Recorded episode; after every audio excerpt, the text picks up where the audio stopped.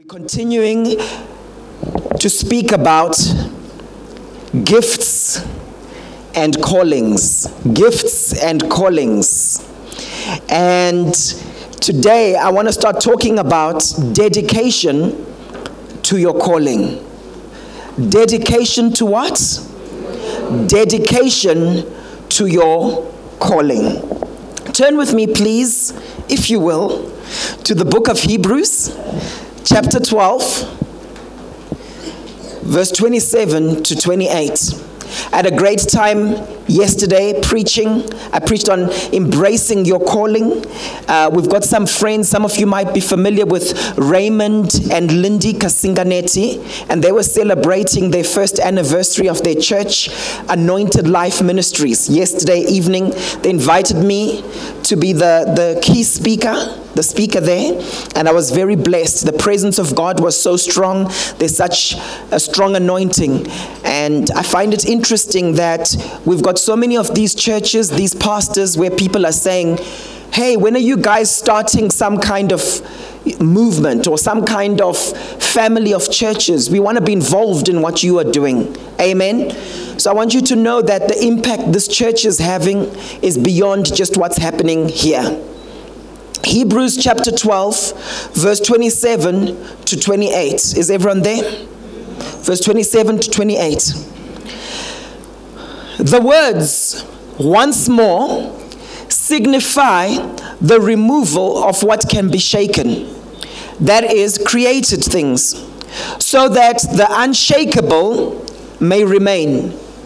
Therefore, since we are receiving an unshakable kingdom, let us be filled with gratitude and so worship God acceptably with reverence and all. For our God is a consuming fire. That's a very powerful scripture there. Once more, signify the removal of what can be shaken, that is, created things. There are a lot of people today, when you hear them speak, they say, This is not working out in my life, and that is not working out in my life. And very often it's because they are building on things that can be shaken. When we look in scripture, we see that we're receiving an unshakable kingdom. So when I build on kingdom things, no one can shake them. But there are a lot of things that are man made. The Bible here says that is created things.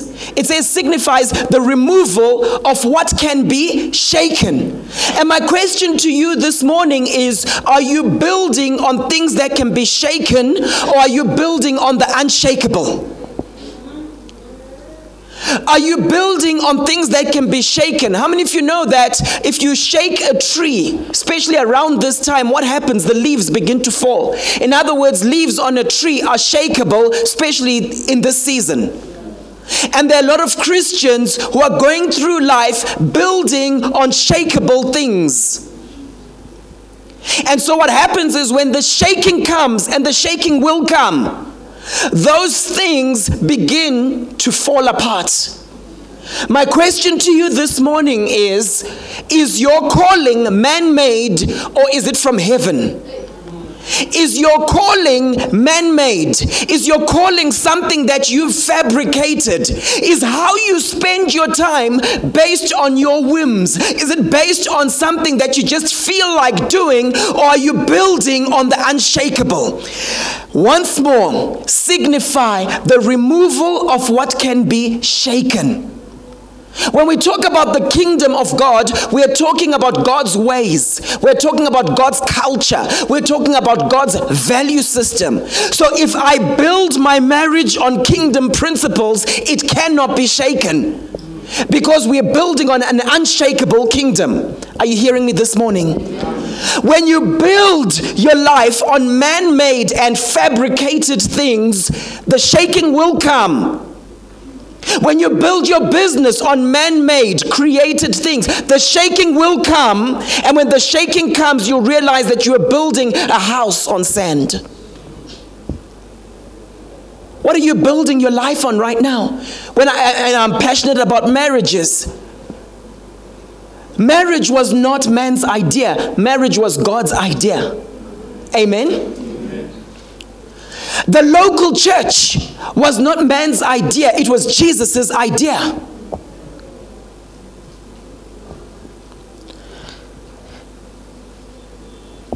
You see, at some point, you realize that your life must be lived for a higher purpose. At some point, you come to a place where you realize there must be more than this. How many of you are feeling me this morning on this? You come to a place in your life where you realize, you know what? Life has to, to be much more than this. It can't just be us four and no more, or us five and no more, or us two and no more. It can't just be. There must be a higher purpose. And there's some people who will dance around that calling but never fully step into it. And so they're still building their lives on shakable things. One of the things I find so sad is you have a lot of people who might not be saved, but they're clear about their purpose. I was watching an interview where PJ Powers was being interviewed. Now, those of us who grew up in Zim, we knew all the South African artists from way back. As we grew up in the 80s, we knew them. Because some of you might not understand that they were famous beyond this country. Amen? I still remember as a little boy, my, my hometown is Mutare. Okay, that's where we come from, our people, my people. Right? I grew up in Harare, but we come from the Mutare area. And I remember we were in Rusape. There's a small town called Rusape. People like the Manyumwas come from there and a few other people in the church. Right? And I remember, a, a, I think it was what we would call a commuter omnibus nowadays. Going by, and people were like, oh, that's Steve Kekana. Remember Steve Kekana? The blind guy, right? Oh, that's him going by. So we knew all these people. So I was watching an interview. And PJ Powers was being interviewed, and she said, You know what? She loves music, but her other passion is justice. That's what she said. And she was clear about it. And she started saying certain things, making certain political statements, and she just says, Well, that's what I think. It's, that's just my viewpoint. That's my viewpoint. Take it or leave it. And you could see there was no fear in her. And a lot of these people, where we listen to their music, whoever it is, some of you like Stimela back in the day. Remember Stimela? Right? Some of you liked um, Juluka back in the day. All those guys. They were making statements because a lot of these guys were actually poets. And a lot of these people were actually gifted prophetically. They might not be saved. Please understand this. But how many of you know that God's hand was on a lot of artists? People like Bob Marley. Bob Marley was, a lot of his music was very prophetic. Songs like No Woman, No Cry. That is talking about liberty for women dealing with women issues around that time. Amen. And so you see a lot of people who might not be saved, but somehow they have, a, they have clarity concerning their calling. And my concern is there are a lot of Christians today who spend years in the church, but they're dancing around their calling. And they end up building on things that are shakable and not the unshakable. while we were on holiday, there was a guy who was doing the video for us when we we're doing these, you know, those canopy tours that they do, where, the, where they, you do zip lining and that kind of thing. I was chatting to the guy as I walked back because I just did half of it. Um, it was planned that way, okay? It was there's an exit point, and I said cheers to my family, and I went, and I was walking with the guy afterwards, and I said, so what's your dream? In the way I would typically say it. So what's your dream in life? And this guy says to me, I'm into music. I'm into hip hop and he started talking to me. Then I said, okay, can you can you do something for me? Can you, you know, do something? You know, I felt like I was one of those idols judges. So here we were in the mountains and so on, and I'm like, hey, do something. And he says, yeah, but some of it is vulgar. So I'm like, I don't want the vulgar stuff. I just want, you know, like the cool stuff, you know. People. Then of course I did my preacher thing and I just said, you know, people will be put off by some of the vulgar stuff. He says, yeah, no, but you know, if I look on YouTube, the guys who really make it, you know, a lot of them they're doing the vulgar stuff. So I spoke into his life a little bit, but what I appreciated, then he started doing his whole thing, touching his crotch area and so on. And I thought to myself, why do people do this? You know the crotch area, right? I can't demonstrate that. Why do they do it? Where does it come from?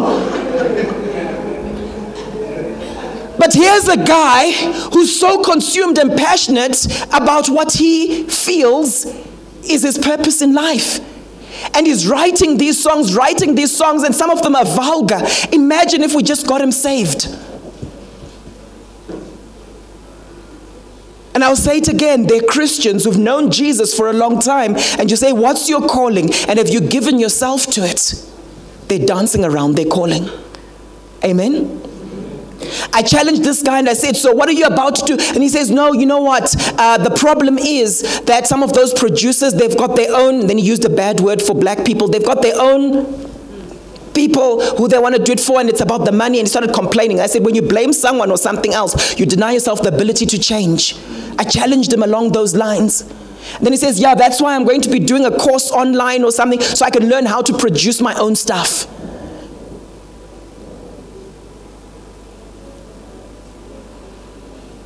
So, what's happening is you've got people in the world who are clear about what they're passionate about and they're pursuing it.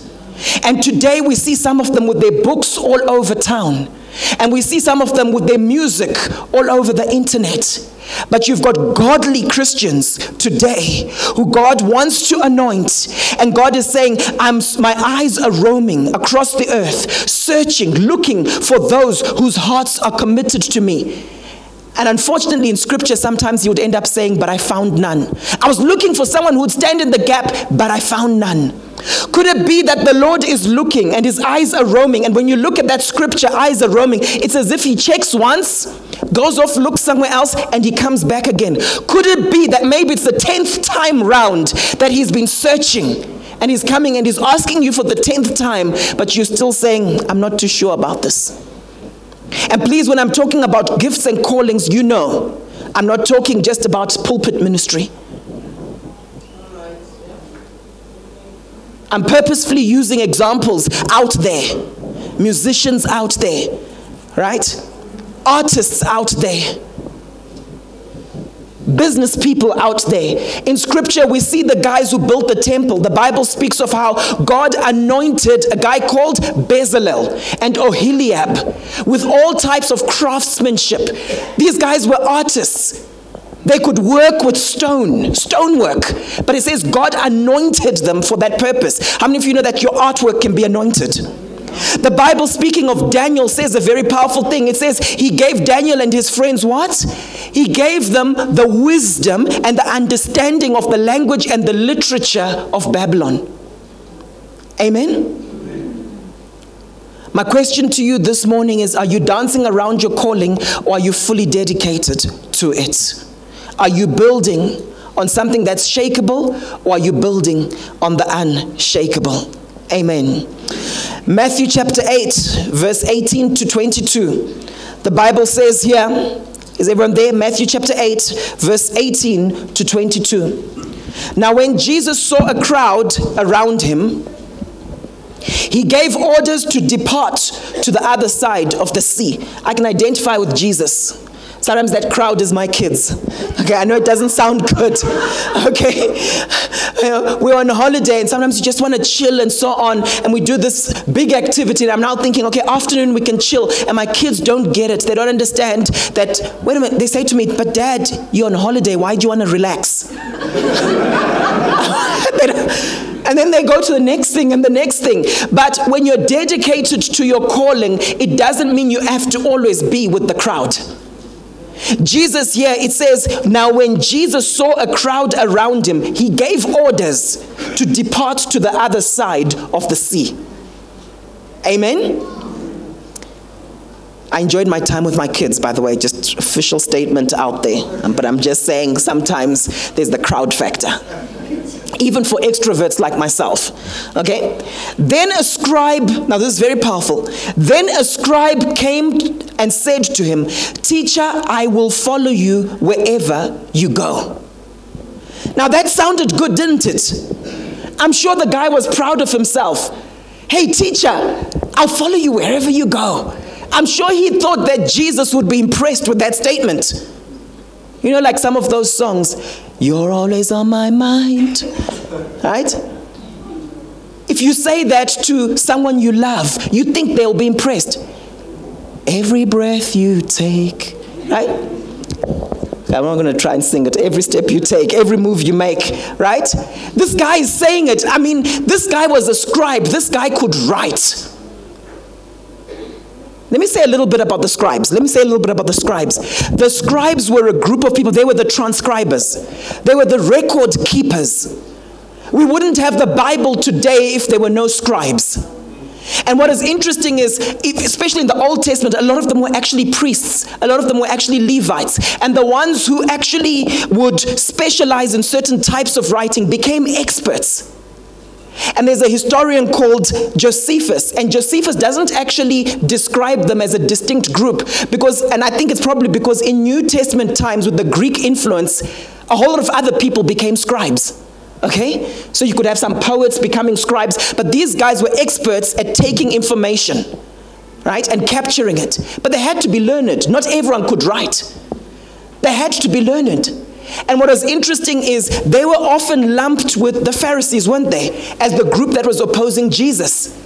So here you've got this group of people who are opposing Jesus, but one of them comes and says, Hey, teacher, I will follow you wherever you go. So he's probably thinking, Jesus is impressed. I'm not like the other scribes. I will follow you wherever you go. This is not a worldly guy, this is a guy who understood the religion of the day. Are you following me? And yet, Jesus' response to him is this it says in verse 20 Jesus said to him, The foxes have holes, and the birds of the air have nests, but the Son of Man has nowhere to lay his head. It was as if Jesus could see through that religious veneer and could see where this guy's heart was at. These guys were respected in society. And Jesus was like, you know what? There's no job security here. You could die tomorrow. You know what? You've been used to luxuries in your life, but if you follow me, are you willing to give up those comforts? How many feel that when you're dedicated to your calling, you're coming to a place where you're saying, God, if it means getting rid of these comforts, I'm willing to do so. Have it all. Amen? And I find it amazing that Jesus was able to say this to him. Now, watch this in verse 21 says, Another of the disciples said to him. Now, why does it say another of the disciples said to him? Because probably this scribe had been lumped into this group of disciples. I don't think this guy would have just come from out of the blue and said, I'll follow you wherever you go. He was a scribe. So he was probably listening to the teachings of Jesus and came to the conclusion that he wanted to follow Jesus. So I find it interesting that Jesus said this thing to the scribe who's probably here being described as a disciple. I find that interesting. It says, Another of the disciples said to him, Lord, permit me first to go and bury my father. Now, in those days when they will, will say, I'm going to bury my father, it's not to say I'm going to a funeral, my father's dead. It's not to say that, because that, that doesn't take many days. I don't think Jesus would have had an issue with that. But when it says, let me first go and bury my father, many theologians believe that actually is speaking of a guy who was now old. And this son wants to make sure he's available and nice and friendly to his dad so that he can maximize on his inheritance. So the interest here again is mammon, isn't it? The interest here is, you know what? I want to make sure I'm sorted. Then I will serve you. And if I look at one of the major reasons why people don't embrace the call of God for their lives, very often they're focused on, you know what? Let me get set first. Are you feeling me this morning? Let me get set first. Lord, once I'm stable, and I don't know what that means when people say that. Once I'm stable, very often, when people talk about financial stability, they're not talking about an external measure of stability. You say to them, but what does that actually look like? How much money do you need to actually have? And they can't tell you. What they're really manifesting is what's going on internally in their hearts, their internal need for security. And how many of you know that it doesn't matter how much money you have, if you've got a need for security right now today, you can be given a million rand, you can be given two million rand, you'll still be bound by the fear of losing it. That's how the spirit of mammon works. Amen? And so here, this guy wants to be set and stable first before he can follow Jesus. But Jesus said to him, Follow me and allow the dead to bury their own dead. I want to ask you a question. What is stopping you from fully embracing the call of God on your life? It's different things for different people. What is stopping you? What are the main excuses you make in your head? Elsewhere, Jesus spoke to the young rich ruler who said, You know what? I want to follow you, Jesus. And what is his response? Jesus says, Go and sell all your goods and give them to the poor. And he says, The young man went away very sad. Do you know why, personally? I know the Bible doesn't say this, but do you know why I think he was sad? I actually think he went and did it actually, I would like, maybe I'm an optimist, but I think he went and did it. He was sad that he would have to do so. He was grieving the loss of that, of those things. I'm hoping he was one of the guys in the book of Acts who ended up so, selling his land and, and laying it, laying the money down at the apostles' feet. I'm hoping he was one of those guys. Here's the sad thing about all these people Jesus spoke of. The only thing that is spoken about those individuals is how they responded to the call of God.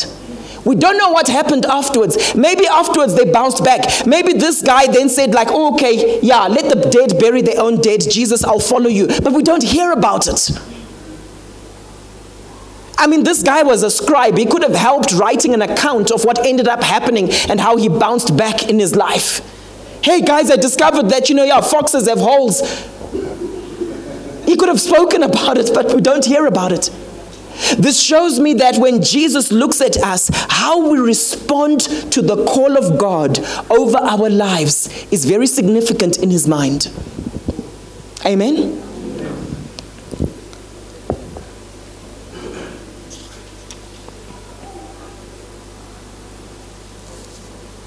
Let's talk about receiving the call. Let's talk about receiving the call. You see, maximizing your gifts and calling will be influenced by how you receive your gifts and calling.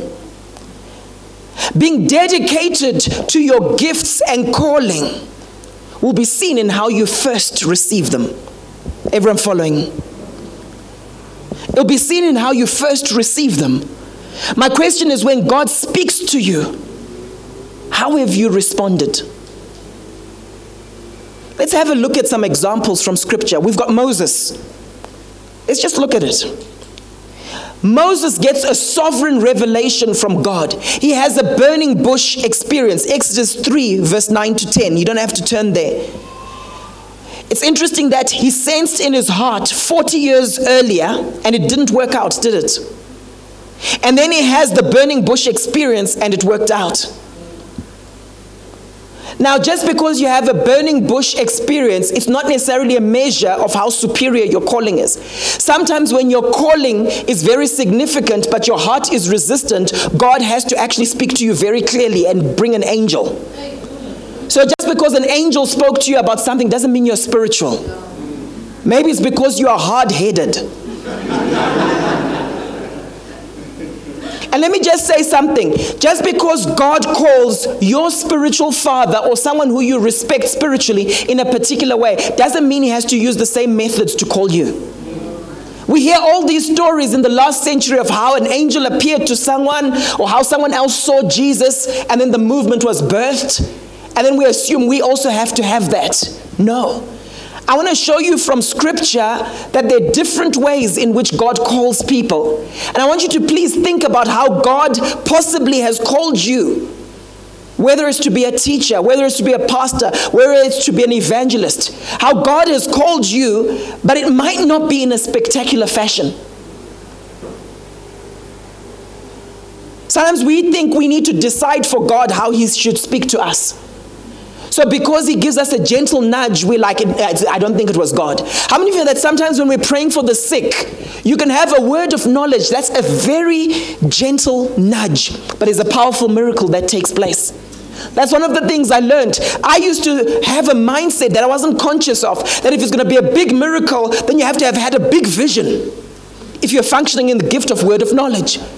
But I started to see something interesting that sometimes you could just have a slight, gentle nudge, a quick flash vision. Remember the time when we prayed for that lady um, who, who couldn't hear? And I literally had just seen a flash vision, very quick, that I could have just suppressed and so on of a right ear. Remember, and I, I said there's someone with a right ear, they're struggling hearing, and we prayed for her, and she started hearing from in a right ear. But the vision wasn't massive. There wasn't an angel nudging me saying, Thus says the Lord, right ear, deaf ear is opening now. There wasn't that.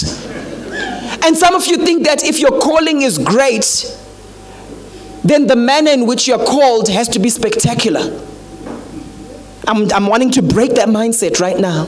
So we see Moses, and he has the burning bush experience. Was Moses called to greatness? Yes, he was. Let's look at David. With David, it was different, it was prophetic revelation. And that was through Samuel in 1 Samuel 16, verse 1. And interestingly, David wasn't pursuing anything. He was just serving. He was going about his father's business. Even if you look at his experience with Goliath, it happened in the context of him serving. Isn't that amazing?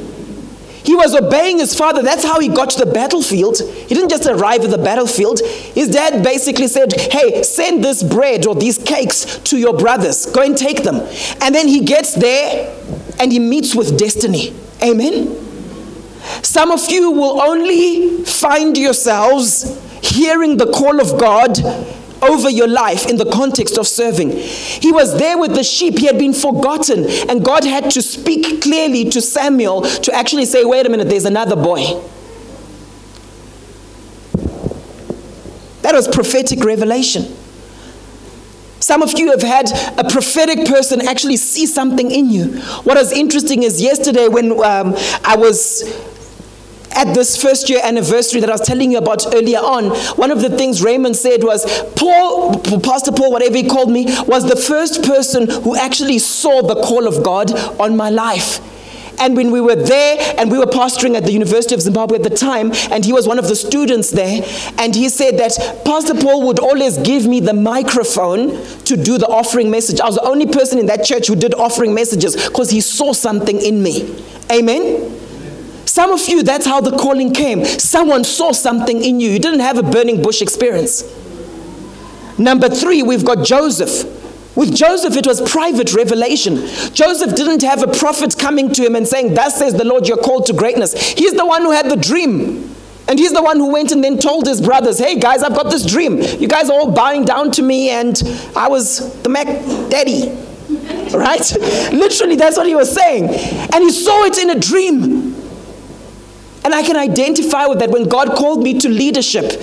I'm talking in terms of being a voice, in terms of training up leaders. I remember it was 1998, from what I remember, and I had this dream. And in this dream, someone handed me a book, and the book was called Prophet of Leadership. And this guy, um, I was going to describe the person, but I don't need to. It doesn't add. Okay? This guy was coming from overseas. I remember he had to cross an ocean and he handed this book to me. And I remember at the time I was doing my master's thesis and I said, I'm going to do my master's thesis on leadership development. And at that time, I made a decision that I want to be an expert in this. I want to be known for this. And I embraced it. Amen? But that was through a dream. So, so Joseph had this private revelation. We see it in, in Genesis chapter 37, verse 5 to 7. And, very, and what happened is it gave him the confidence that he needed. Maybe he held on to that dream as he went to Egypt as a slave. But man, I had that dream. I had that dream.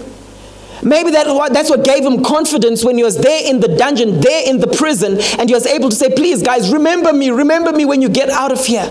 He remembered the dream. Some of you have forgotten the dreams that God has given you. Some of you have what? You've forgotten the dreams that God has given you. But right now, God supernaturally is going to bring to remembrance those things. That's the work of the Holy Spirit. He brings to remembrance certain things that He had put into us. Some of, some of you, your gifts are lying dormant. Your gifts are lying dormant. That's the enemy strategy over you. And God wants to remind you of them this morning.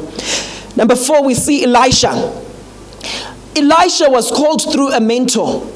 It seems like there had already been some interaction between Elisha and Elijah. It seems like they already knew each other. But what is interesting, you'll see in 1 Kings chapter 19, verse 15 to 16, Elisha was called by Elijah. God speaks to Elijah, and Elijah goes and has to identify, oh, this will be the one to pass on the mantle. Amen? Same thing happened between John Osteen and Joel Osteen, isn't it? Where the dad, John Osteen, had a sense of this is the one who's going to take over from you. Some of you right now are being mentored by certain people and you're being mentored to greatness, but you don't realize that your appointment will come through that particular mentor. Some of you are about to inherit businesses, but you are not conscious of the fact that you need to stay connected with the current business owner because he's identified you as his mentee and, the, and his successor.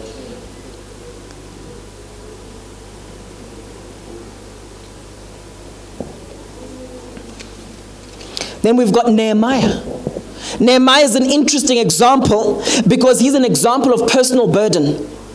Nehemiah didn't have a dream where God was saying, Thus uh, says uh, the Lord, uh, go ye therefore, ye ye, ye ye, ye ye, back to Jerusalem and rebuild, rebuild. He didn't. He didn't have a dream where he saw Jerusalem in ruins. He just had a burden. Please say to the person next to you, What's your burden? Sometimes God can call you based on burdens that you have, where you find yourself just weeping uncontrollably concerning certain people and you don't know why. Where you find yourself filled with compassion concerning someone. Maybe it's a woman who's experiencing brokenness. Maybe it's a man whose business has failed, and you just like have a heart for these people and you want to help them rebuild their business. Have a look at that compassion that you have, especially when it's supernatural. Especially when it's not just this natural burden that you've always had ever since you were a baby, but it's something where you're like, I can't explain it. This person is from an ethnic group that I don't particularly like. This person irritates me. Salian, can you just come forward? I've got something for Stuart. Is Stuart back? Can you, can you get it for him, please? God bless you. It was worth like breaking my message and so on. Amen.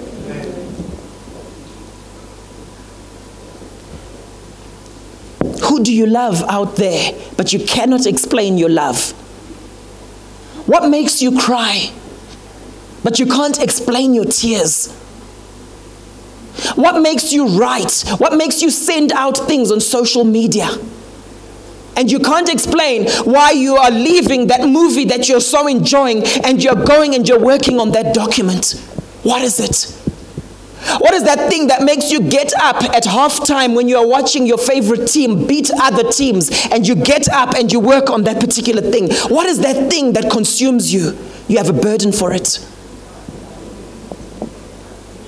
What is it that surprises even heaven when they see you so moved and you're giving a large percentage of your income towards that particular project and you can't even explain it to your spouse? Nehemiah had a burden, and his burden was linked to his calling. Amen. What about Esther? What about Esther? Esther's calling was linked to a public demand from the people. How many of you know that even with Paul the Apostle, they had the experience of the Macedonian call? And it's something very precious to my wife and I because when we think of our calling to Centurion and having a church here, we see it as a Macedonian call. Do you remember when they had the vision of a man from Macedonia saying, Come, come. Sometimes your calling can be linked to public demand for a particular thing. It's not always a good thing to go by, but it's interesting because with Esther, there was a public demand from the people. Hey, who's to say you have not been called for such a time as this? Maybe someone will go up to an Emily Parther over there, a whole group, a whole community, and say, Emily, Emily, we need your skills. We are dying here, we're struggling. We're passionate about computers as young girls here. We're passionate, but there's no computer. Please, we need your skill. Only you, Emily. And she might be like, Sure, Lord, I've had this passion. You've gifted me this way to start up something to help uh, girls, young girls, when it comes to coding. And there's this cry and there's this demand, and thousands of them are asking, Lord, this must be you. And she steps in. Amen. If you find that there are crowds of people always coming to you and saying, Please, can you help me? Um, I'm struggling in my marriage. And then you have someone else the next day, hey, we've got marriage issues. Can you help us, please? Then you've got someone the following week, uh, Pastor Paul, please, can you help us? How much can we pay you? That's what happens. Ask my wife almost week in, week out, week in, week out. And a lot of them are corporate people, unsaved people. I have to stop and say to myself, okay, is this time to really get this marriage coaching institute going?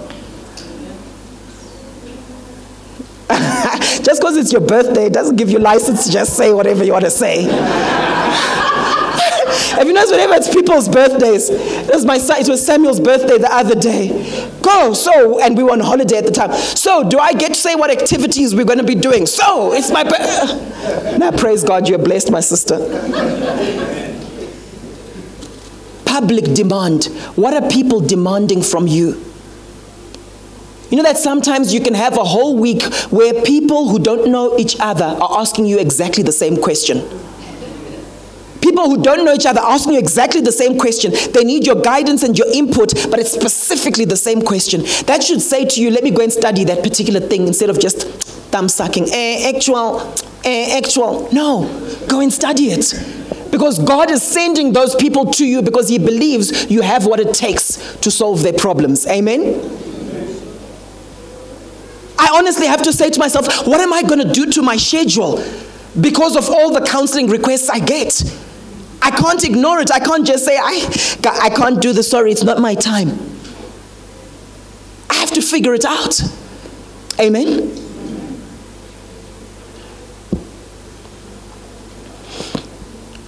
Number seven, what about Isaiah? Isaiah. You know, Isaiah was the squint prophet, one eye is higher. Okay. Anyway, um, a few of you caught that. All right. But I won't judge those of you didn't catch it. Okay. You're clever in other ways. There are different forms of intelligence. okay. So, so Isaiah, and you know that Nehemiah was the short guy. Knee high, Maya. Knee high. Anyway. All right. So Isaiah had an open vision or a trance he says, In the year that King Uzziah died, I saw the Lord. Now, ask yourself, what was Isaiah's response to the calling? He says, Here am I, Lord, send me. Isaiah is one of the greatest prophets ever. Here am I, Lord, send me. My question to you is what is your response to your calling? And I've said this to you before saying, I don't understand, Lord okay, we'll see about it, Lord, has the same consequences as saying no. It's one of those few situations where saying I don't know and saying no, the consequences are the same. Because you see, when you delay your calling and when you reject it, consequences are the same. Because God looks and He says, ah, okay, let me just try again. I'll call in maybe in two months' time. Then He tries to call you in another way. And you're like, I don't know, Lord. And you don't bother to seek his face. Guess what happens? You can just use someone else. Do you know why he'll just use someone else? We are called according to his purpose. So the starting point of calling is the purposes of God. The purposes of God need to be established in the nations, and God's purpose is higher than your calling. His agenda is his purpose. And then he might say, okay, let's see who we can use. Let's see. Sean, are you available? And Sean says, I'm not available. Guys, please, when you call God, when you pray, don't say God like a security guard because your prayers end up being captured by, you know, Chubb or Fawcett or all these security companies. You know, I don't know, where, where do we get it from? You know, thanks God. It's G O D, God. hey, thanks God. Hey. Anyway. So Isaiah has an open vision or a trance, and he responds saying, Here am I, Lord, send me. Mary has an angelic visitation, and her response is, Be it unto me. Can I use the King James? Be it unto me according to thy word. How are you responding to the call of God? Because he takes it very seriously. Amen. You see, there's power in responding to God's call because when God calls you, He announces it in heaven. When you receive the calling, it's made known in heaven and He gives you access to His resources. There's certain things that can only be accomplished through angelic assistance. Amen. And so when he says, I'm calling you to be a prophet to the nations, as you receive that in fullness, he gives you the full resources for that. He says, Guys, I'm deploying you to assist my sister so and so. No, we're not his sister. My child so and so to do A, B, C, D. Amen? But the key is fully receiving the calling. What about Paul? Paul has a Damascus Road experience. Struck down, meets with Jesus. Who are you, Lord? Isn't it funny? Who are you, Lord? Is like someone saying, Who are you, Paul? Struck down. And we see that in the book of Acts. How many of you know that sometimes your calling is a substitution calling? Sometimes you're God's second choice or third choice. Think about it. Because if God says, I want to use so and so, and that person refuses, what does he do? He says, I'm looking for someone. Why? Because he's consumed with his purpose. He wants to accomplish his purpose, and his purpose needs to be accomplished now, today. It's not for 20 years' time. Amen? Amen. We wouldn't have needed a David if Saul had remained faithful and done what he was supposed to do. Just think about it.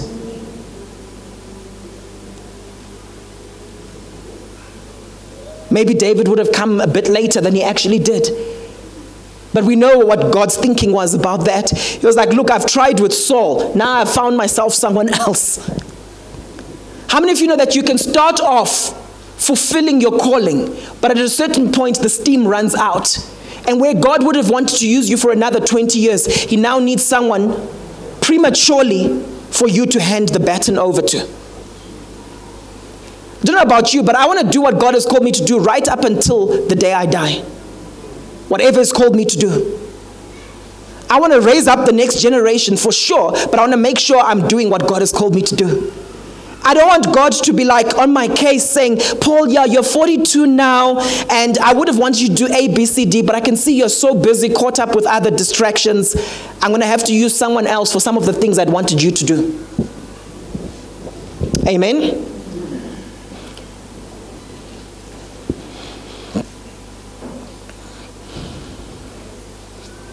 Now, when it comes to the way God calls us, there's your main calling, but there are also specific assignments that He gives you. And He also speaks to you concerning those. So I was called into leadership in 98.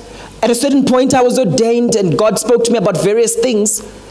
But before this church started, in fact, some years before, when we're still living in Johannesburg, I remember having an inner audible voice. And what was interesting is I was lying on my bed, and this voice basically said to me, I'm opening doors of teaching for you and Trace.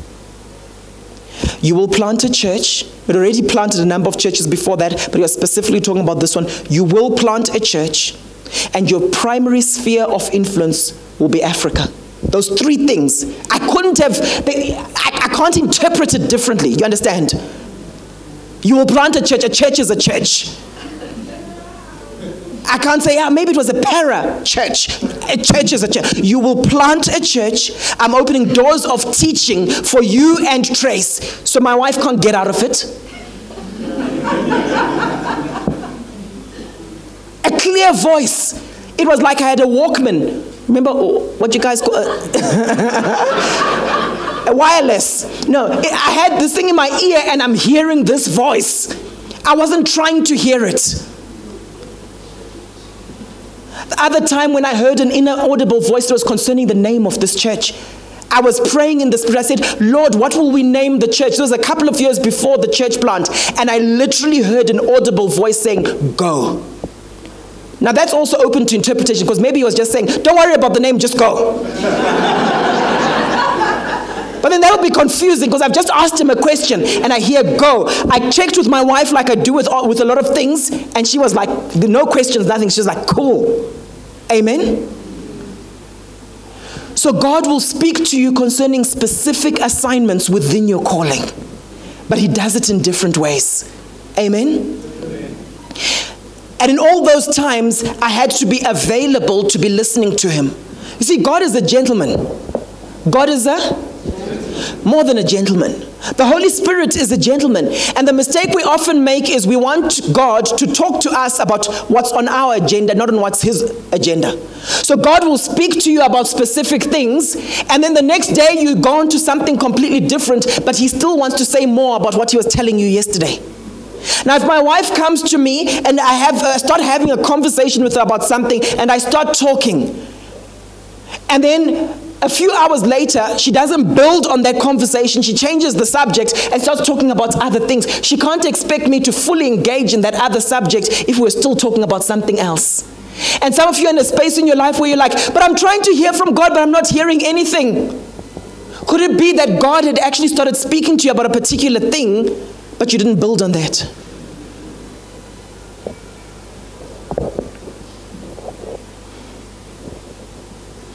I want to close by sharing with you the things that stop us from receiving our calling.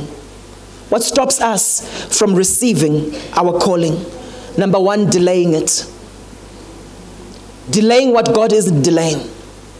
Amen? Wasn't it nice hearing Jimmy uh, leading that song today? I was like, oh, where's that nice voice coming from? Who? It was you, Jimmy, wasn't it? One of the songs? No, I could hear your voice coming through nicely. He's looking confused. Delaying it. Sometimes we delay God's call on our lives. Now, we delay our calling due to procrastination. I'm waiting for the perfect time, the perfect budget, the perfect team, perfect look. I don't have enough nice suits yet before I go onto TV. We procrastinate. And you see, the devil is clever.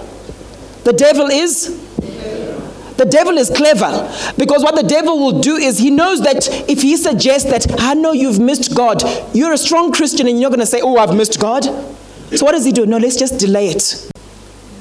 Let's just delay it. So th- we delay our calling due to procrastination, due to perfectionism.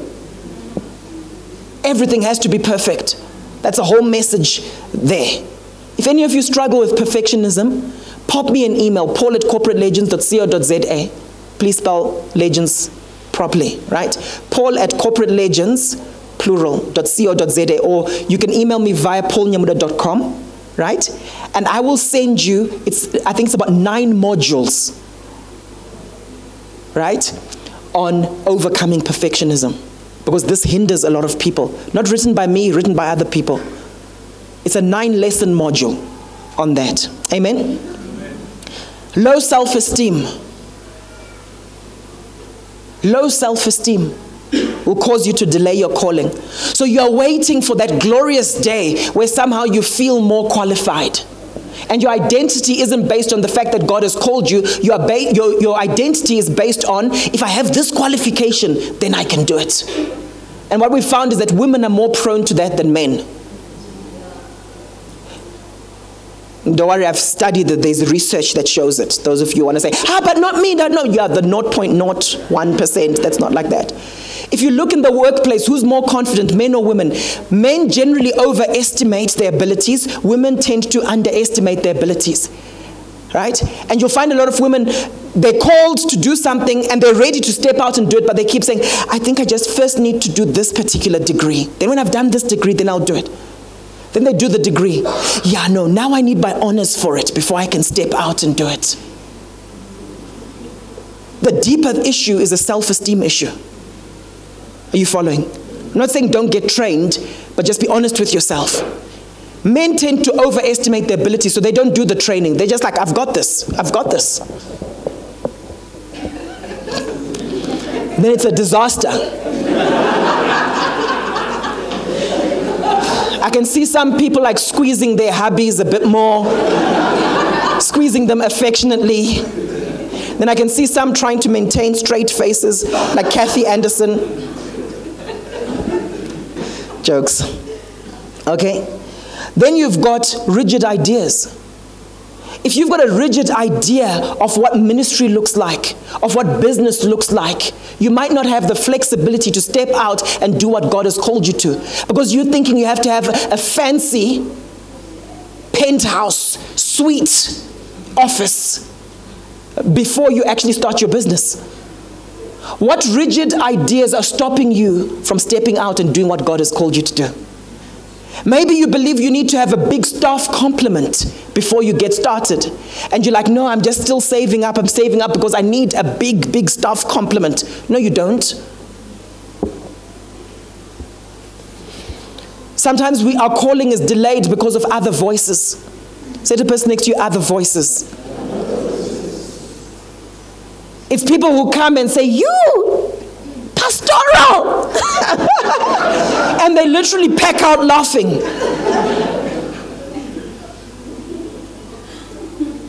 Cutting a CD.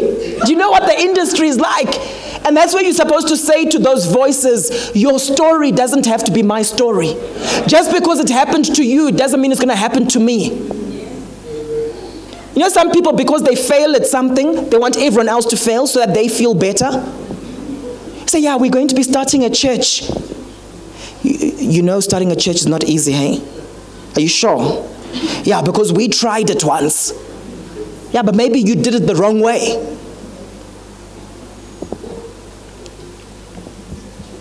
So we delay our calling. Another reason why we don't fully receive our calling is people pleasing. This is where you choose your career based on family preference. You know what I'm talking about? You go up to your parents and you say, Mom, Dad, I want to study fine art at varsity with your posh accent. And mom and dad say, Have we ever seen that in our family? We've seen no one doing it. And that's why on the African continent, we don't have people innovating and doing things that no one else has done. Because of the collectivist mindset that says, let's first see if someone else in our family has done it. And if they haven't, then you can't. Who's, why can't you be the first one? Oh, sorry, my son, for you to go to university to just draw pictures and we're paying. No, it can't. You know, it's like those days when you're learning maths and they say, What's one minus two? It can't.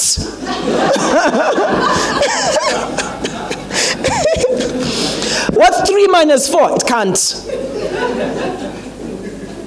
And some of you in your lives, you've got people who are putting caps on you. And you know what's worse than someone else putting a cap on you? It's you putting a cap on yourself. So you end up choosing a career based on family preference. We are all lawyers in this family. We are all engineers. Oh, black people in our time couldn't study for this, so my son, you must study for it. You have to say, Dad, that's your dream, not mine. And then whatever you choose to do, do it with all your heart and do it excellently and do it well.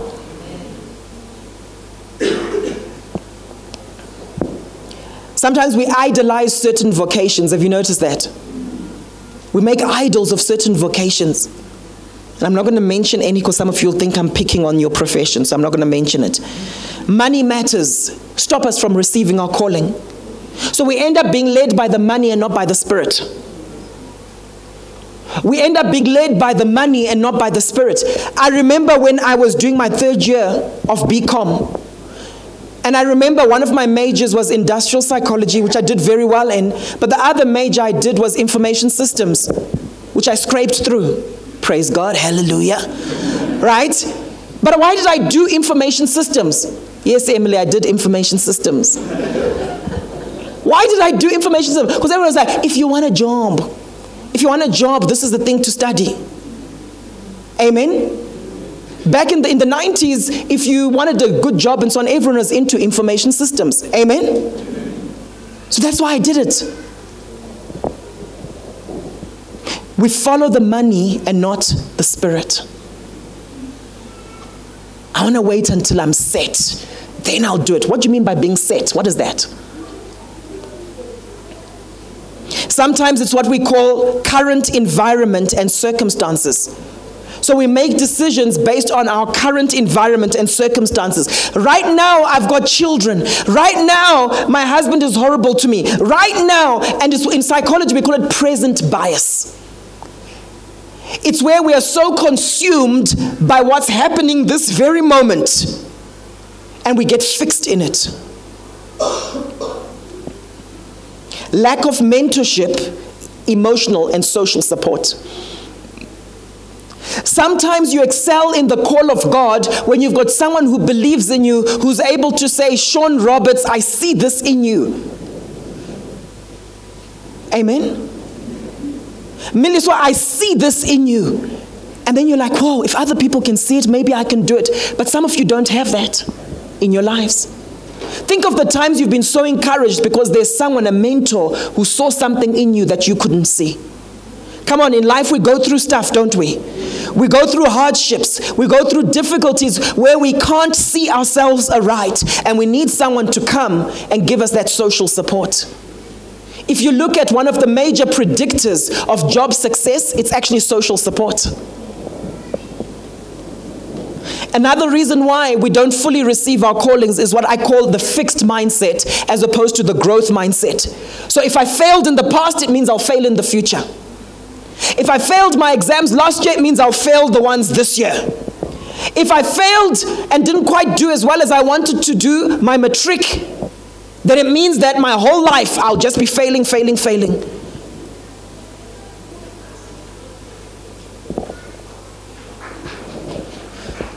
Don't let your past define your future. Don't let how your marriage was two years ago define how it can ever be.